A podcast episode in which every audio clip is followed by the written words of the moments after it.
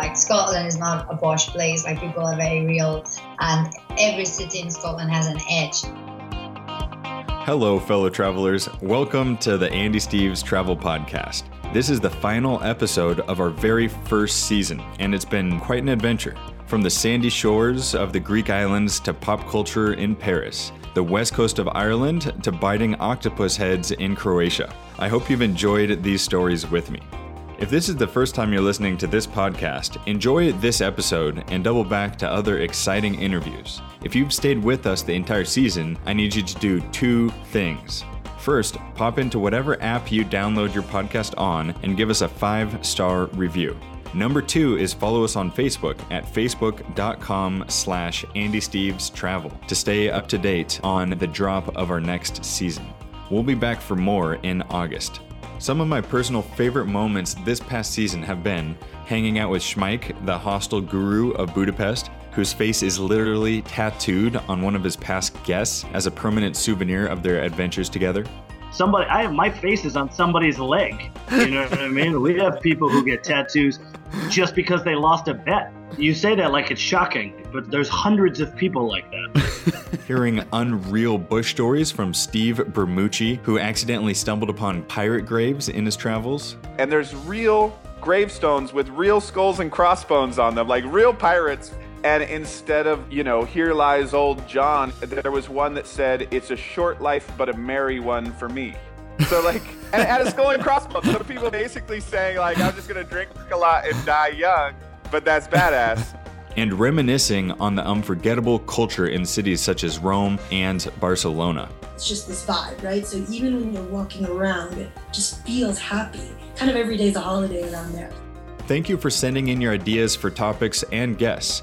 We've gotten requests for new destinations to cover, budget tips such as staying in hostels, and special guests to feature like my very own pops, Rick Steves. Send us your ideas for guests and discussion subjects or themes at andysteves.com slash podcast. Now it's time for the show.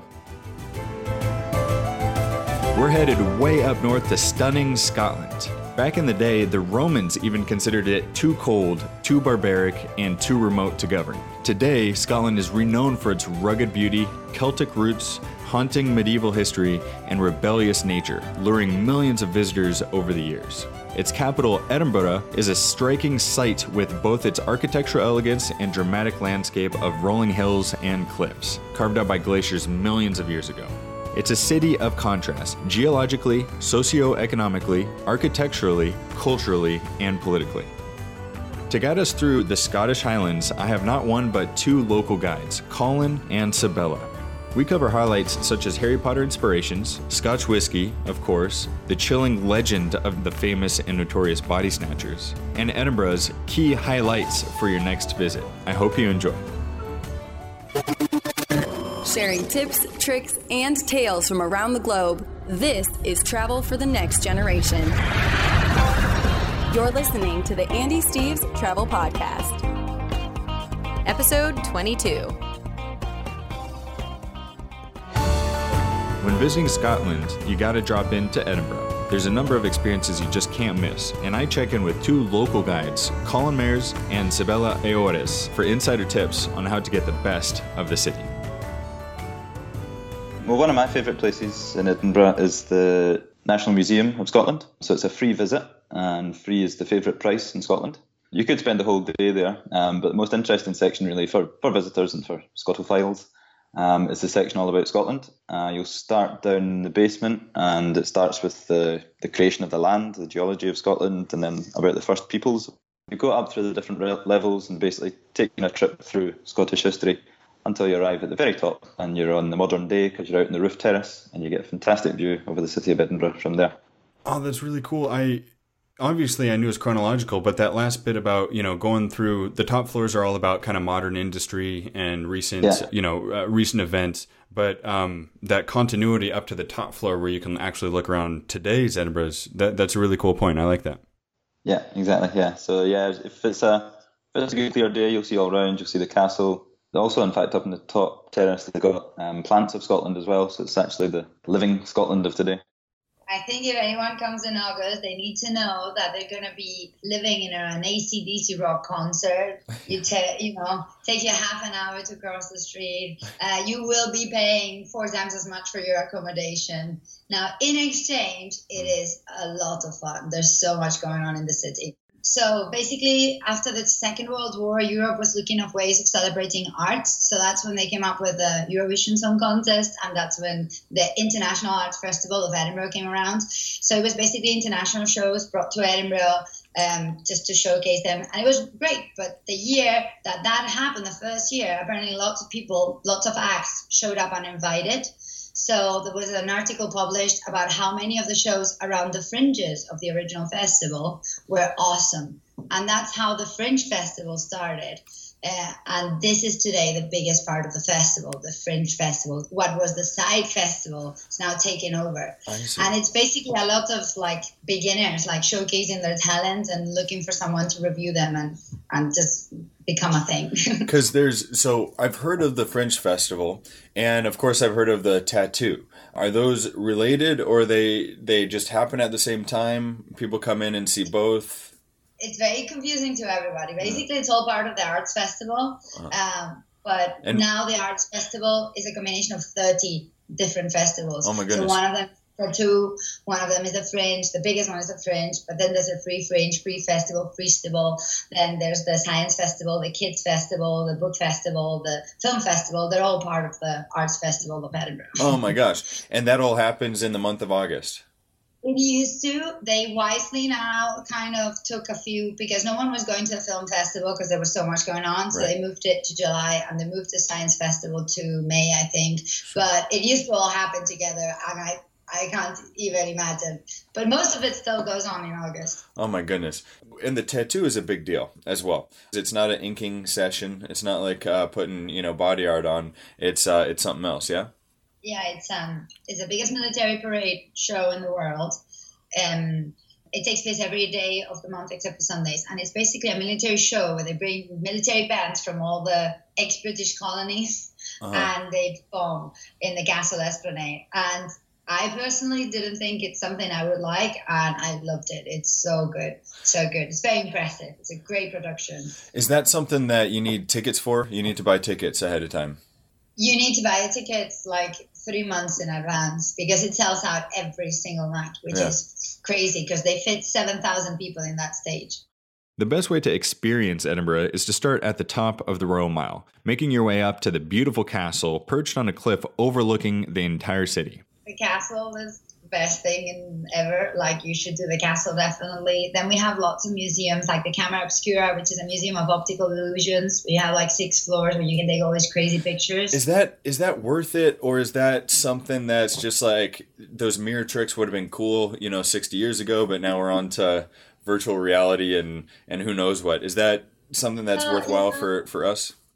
I've been here for three years and I only went recently because someone let me go in for free. Mhm. And I had a blast. Like, it's not just the mirrors. Like, there's a lot of, it's a lot of entertainment. There's so many cool effects and there's six floors of them. So, yeah, I had a great time. I didn't pay, but I would pay. You would be okay. And I also remember there's the um the tartan mill up top, right next to the camera obscura right?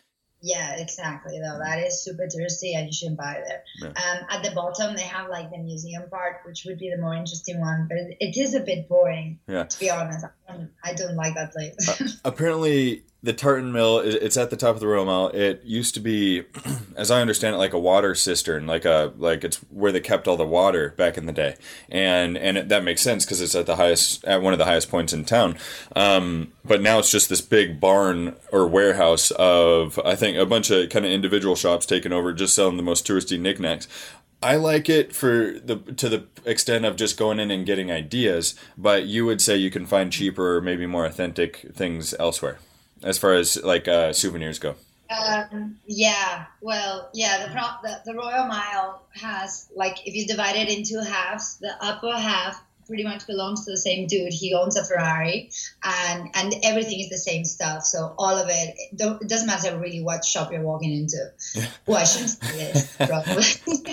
so, anyways, I always recommend people to go to the lower part of the Royal Mile. Yeah. Also, there's another problem in Scotland, and that is that if it's authentic, it's just going to be expensive because, like, Scottish wool is in high demand and it's just really good stuff. Mm-hmm. So you're paying. Keeps you warm. You will, but you're paying yeah. for it. Yeah, yeah, yeah. Edinburgh is such uh, an incredible place to to tell stories about. I mean, no matter how you want to look at it, from architectural perspective, from an urban planning perspective, from ghost tales to fantasy, is is there one or two stories that that are most interesting to share? So there's this phenomenal story about how the kilt was invented by a writer, Walter Scott, who forced the king George IV to wear it, and he was 200 kilos and he was wearing a miniskirt with yeah. pink pantaloons to disguise his ugly legs. And that is literally the beginning of the kilt in Scotland as a Scottish thing and not as like a Highland thing. And just picturing this 200 kilo George IV showing up in front of the Street with his skirt, you know, and the lowlanders that have never seen a skirt before, like dying. Yeah, so that's right. That's favorite story. Oh, that's great. Um, and one thing about uh, kilts is that they're pleated, right? So as you grow, you can like let a few pleats out, right? yeah. You have one skirt for the entire. Yeah, you make them last because they're not cheap, right? I mean, if if you were to go in off of High Street or the Royal Mile or whatever, um, and pop into a shop, what could you expect to spend? For the real deal, I don't think it drops like it's like 400 pounds for like the proper. I mean, I bet I bet you can get something between 200 and 400 that is okay-ish, or like a second-hand one. But hmm. 400, 500 would be a pretty standard price for a real kilt. And that's just the ream of cloth that you put around. That's not your. That's not all the pieces of flair that come on it, right? That's not your sporran or your sgian-dubh or your. You still have to buy the jacket, the vest, the yeah. everything. Oh my gosh! Uh, yeah, not all spots have like depends on the region you're from. You would have one, but yeah, it's an expensive expensive mm. thing to have. They sell nice fake ones for like thirty pounds. Yeah, that that'll be good enough, right? Yeah. There's another place called Victoria Street, which is just off the Grassmarket. Uh, that was one of the places where people were hung in Edinburgh back in the old days. Um, there's one bar there called the Last Drop, so it's kind of a double entendre. It could be last drop, your last drop of liquor before you go to see the hangman or it's your last drop as you drop and swing uh, from the rope. Um, there's another one there called uh, Maggie Dickson's, and Maggie Dickson's a famous case of uh, a woman who was hung for apparently uh, murdering her own child, and as they took her body away, they heard a little knocking on the coffin, and it turns out she wasn't actually dead. So um, they actually realised after that that she'd served her sentence because the sentence at the time was just to be hung, and it was after that that they added to be hung until dead. So she'd already been hung, she'd served her sentence, she was allowed to go free. So Maggie Dickson's pub on that site uh, commemorates Maggie Dickson. Oh my gosh, you you would hardly know that this square really provided uh, a lot of the fuel for what was Edinburgh's growing study of anatomy yes. industry as well, right? Yes, that's right. Yes, um, you're probably referring to the famous grave robbers. So the famous grave robbers Burke-and-Hare uh, sought most of their, a lot of their victims just in the Grassmarket. Uh, I believe it's called the White Hart Pub.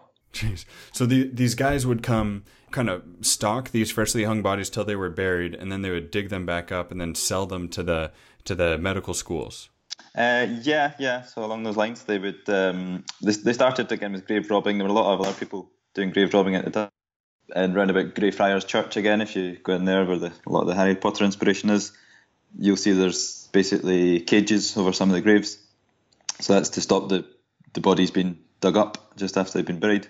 But uh, yeah, Burke-and-Hare just got into basically uh, murdering people. They'd take them home from the pub and uh, get them even more drunk and then just knock them off.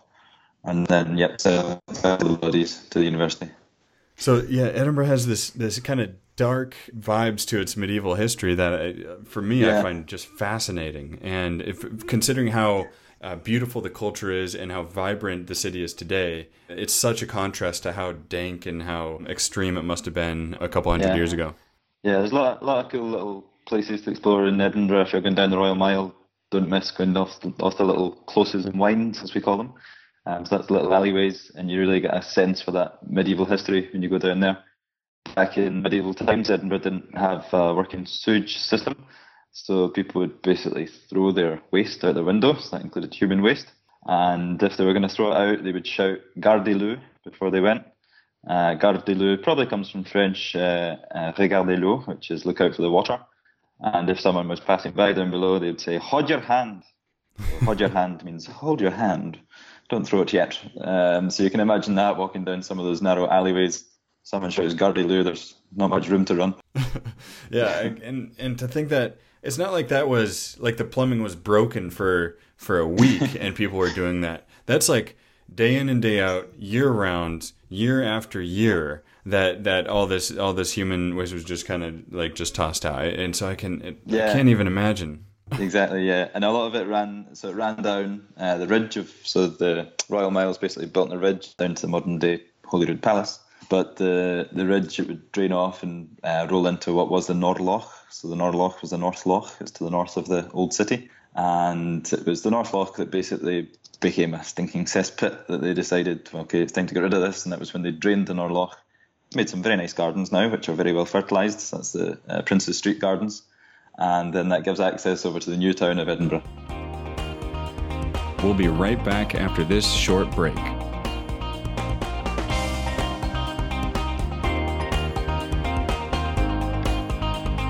This episode of Andy Steves Travel is brought to you by our break trips. Whether it's summer, fall, or spring break, have a blast across our favorite cities in Europe. We've got the best of Central Europe, covering Berlin, Prague, Krakow, and Budapest, and of course our Italian extravaganza Rome, Florence, Cinque Terre, Pisa, and Venice.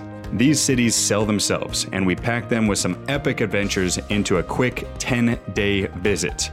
They kick off on Fridays and finish the following Sunday. Plus, take 10 euros off any trip when you book with the promo code AST podcast. Check them out at andysteves.com slash breaktrips. Let's get back to the show.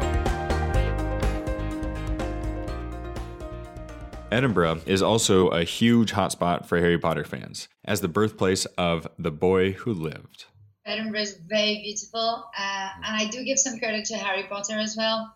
Big fan of the books, and you know you read them all, and you kind of want to find this place that looks like Hogwarts, and Edinburgh is kind of it. so it looks it looks very very magical, but also very creepy. For me, I'm not the biggest Harry Potter reader. I've never read a Harry Potter book. I know uh, Gasp but my sister read them all. She saw all the movies. But if if somebody's super excited about Harry Potter and they come to Edinburgh, what are some of the sites that they can visit and see if you're going to list some off? Well, I recommend them to do a tour because many of the stories are related and that's really fun. But also, we have a school where J.K. Rowling sent her daughter that absolutely looked, looked like Hogwarts. And we obviously in Edinburgh, we claim that that's the real Hogwarts. Hmm. Uh, we have the grave of Tom Riddle, which I'm not sure you know who he is, but he's Lord Voldemort. So he's the evil man, the evil character, the nemesis of Harry Potter, and he's buried in uh, Greyfriars Graveyard. Because he passed away recently.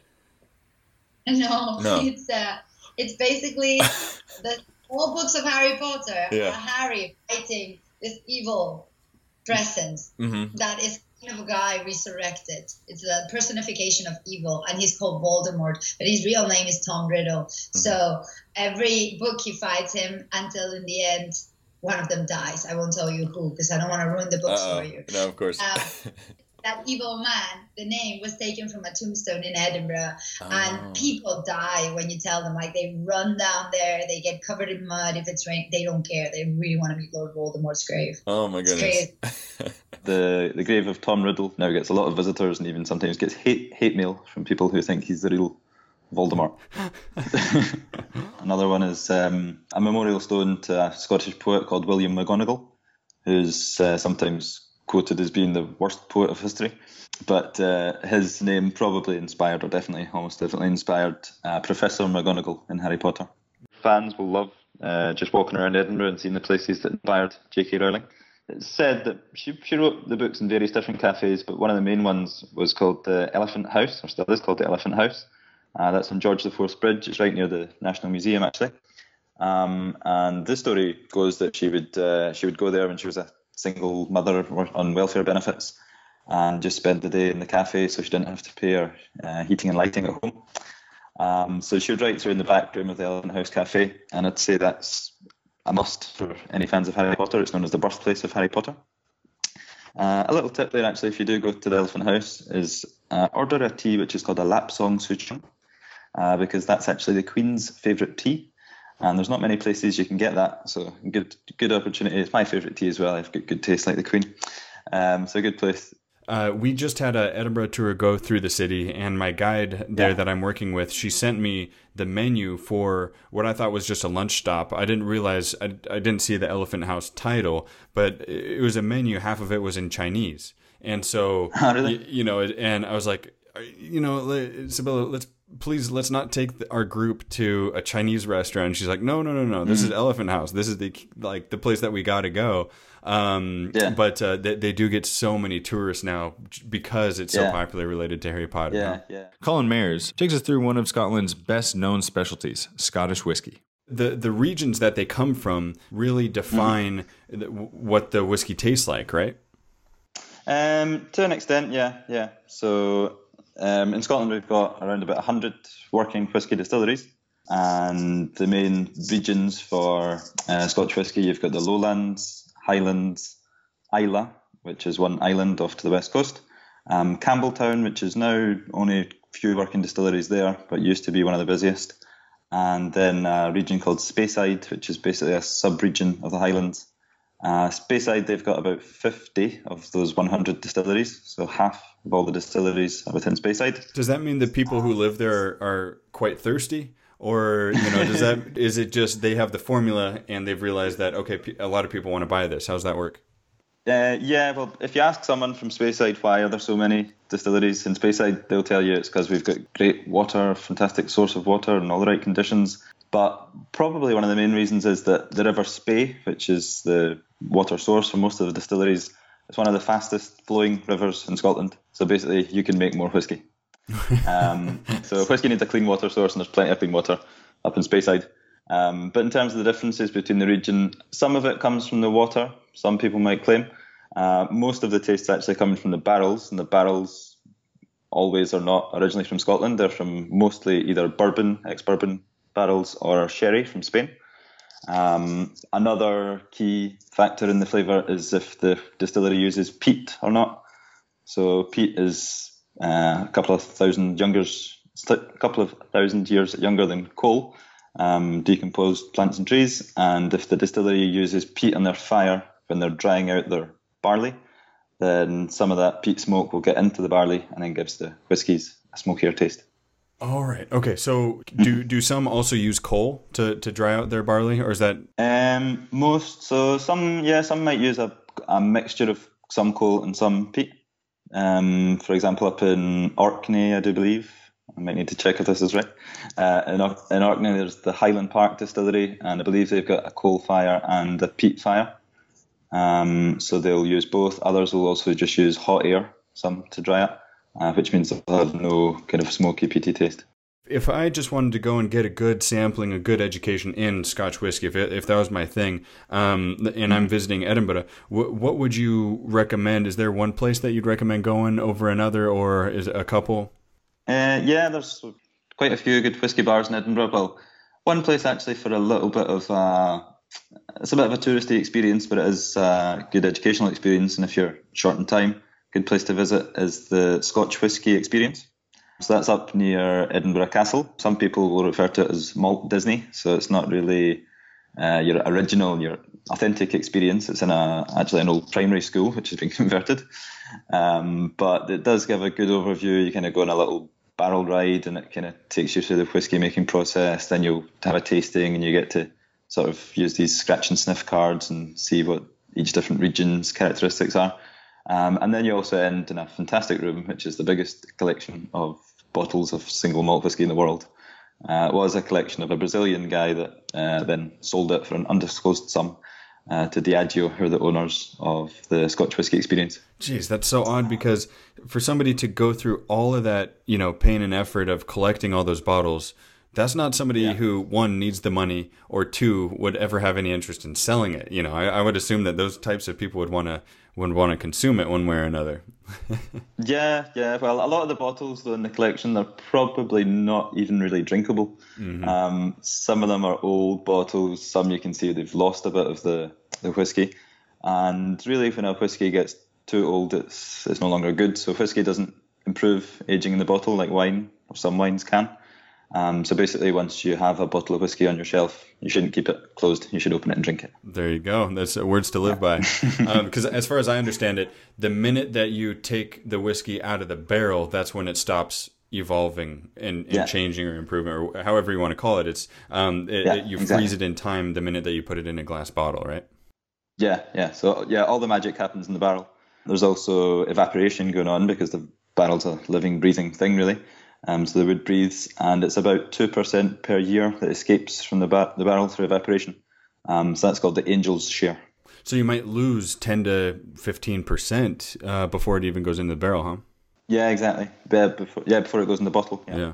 I always I'm getting thirsty just talking about it, but the Scottish whiskey experience is located just next to the the castle, right? At the at the top of the Royal Mile there. Yeah, that's right. Yeah, top of the Royal Mile, just before you enter onto the castle esplanade. Mm-hmm. Uh, so going up the Royal Mile, you'll see it on the left hand side. Now, for, for whiskey aficionados, I would say doing some sort of virtual whiskey tour is fun for a lot of people that, that come to Edinburgh. But what I love to do is just post up at a any pub anywhere in town and, and, chat up with the bartender there and say like hey i'm in from out of town uh, if you can't tell already by my accent uh, take me on a whiskey tour of scotland. And just about any bartender will will be more than happy to pour you three different flights or shots and kind of talk you through what the flavors to look for right? So.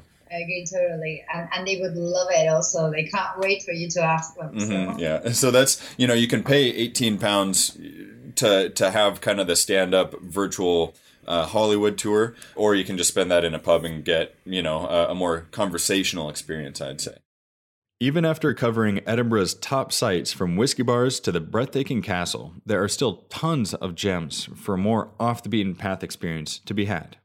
My favorite place in town, and it takes me such an effort to convince people to go, but it's called Dean Village. Dean Village, the Dean Village Gardens. D E A N, yeah, yeah. Dean mm-hmm. Village. Mm-hmm. Um, and it's not like in a steep valley, and it's a neighborhood along a river stream. Are you googling it now? Yeah, I'm checking it. I'm I'm a visual person. So I got to see it. Gorgeous. It looks nothing like the rest of Edinburgh. It looks like the neighborhood of a fairy tale, like from the Grimm's Brothers. Actually, very few people go there because it's so off track. But I think it's like it should be at the top of everyone's lists of of walks to do in Edinburgh. Now, if we were to kind of zoom out a little bit, Edinburgh is kind of in the southeast side of Scotland, right? Would you kind of mention one or two day trips that would be worthwhile for somebody who has, say, four or five days to spend in, in Scotland? The obvious options, like where everybody goes, Glasgow and Stirling, they're both really nice day trips. Uh, Stirling is a little bit too much like Edinburgh, maybe. Like it's so similar. It's more of the same. It's very pretty and completely worth it.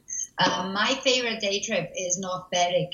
And it's not as touristy, not, not that many people go there. It's a half an hour train ride. North Berwick has its own, like, it has a great hike. It has something called North Berwick's Law, which is an extinct volcano in the middle of the of town. It looks like a horn. Mm-hmm. Um, it's a pretty. It has a really cool hike. It has two castles from the 14th century, Tantallon Castle and Dirleton Castle, uh, and it has great food, great shopping, and it has these guys, uh, which are my favorite things about penguins. Scotland. The fact, no, they're not penguins. They're puffins. Puffins. Clearly, I need to work on my animals. Um, puffins. So they look like penguins, but they can fly. I gotcha. Yeah, and I, I know Stirling from the castle as well. Like Stirling has a famous castle there too, right? So like North Berwick, Sterling, Glasgow, of course, which is the would you say it's kind of the blue collar sister of Edinburgh?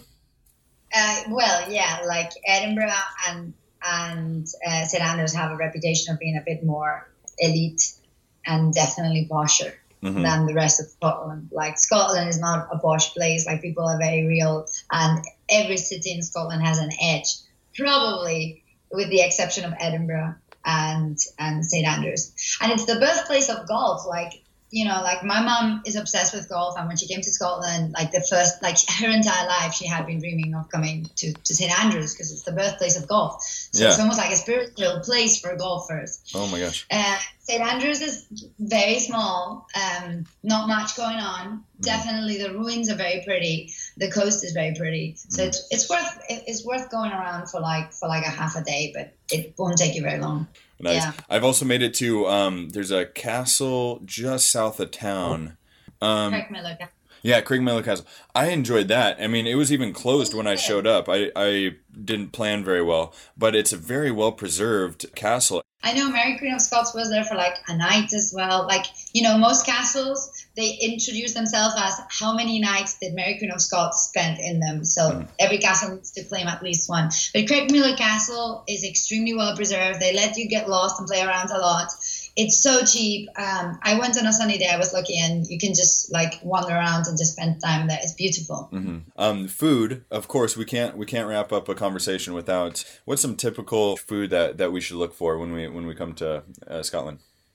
Well, the national dish of Scotland is called the haggis. Haggis. haggis. And it is all the wrong parts of a sheep mashed together with oats and spices. and really came up as in wealthy people would eat the fleshy part of the sheep, and then poor people were like, uh, "What do we have?"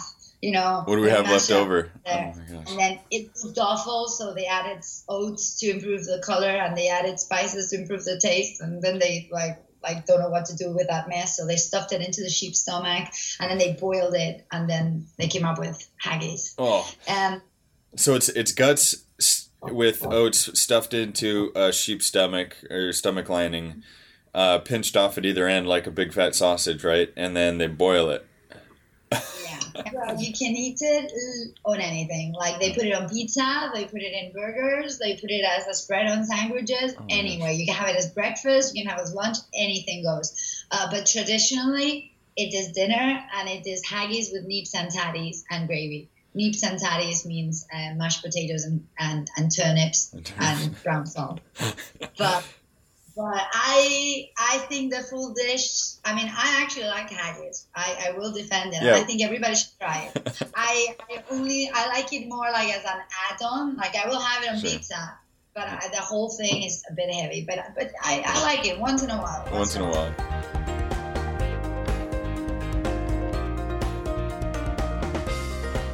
Thanks again for listening. Find all show details, links, and tips at andysteves.com. You can connect with WSA Europe, Andy's tour company, at WSA Europe on Facebook, Instagram, or Twitter. And don't forget to subscribe to the podcast. We'll see you next time. Happy travels.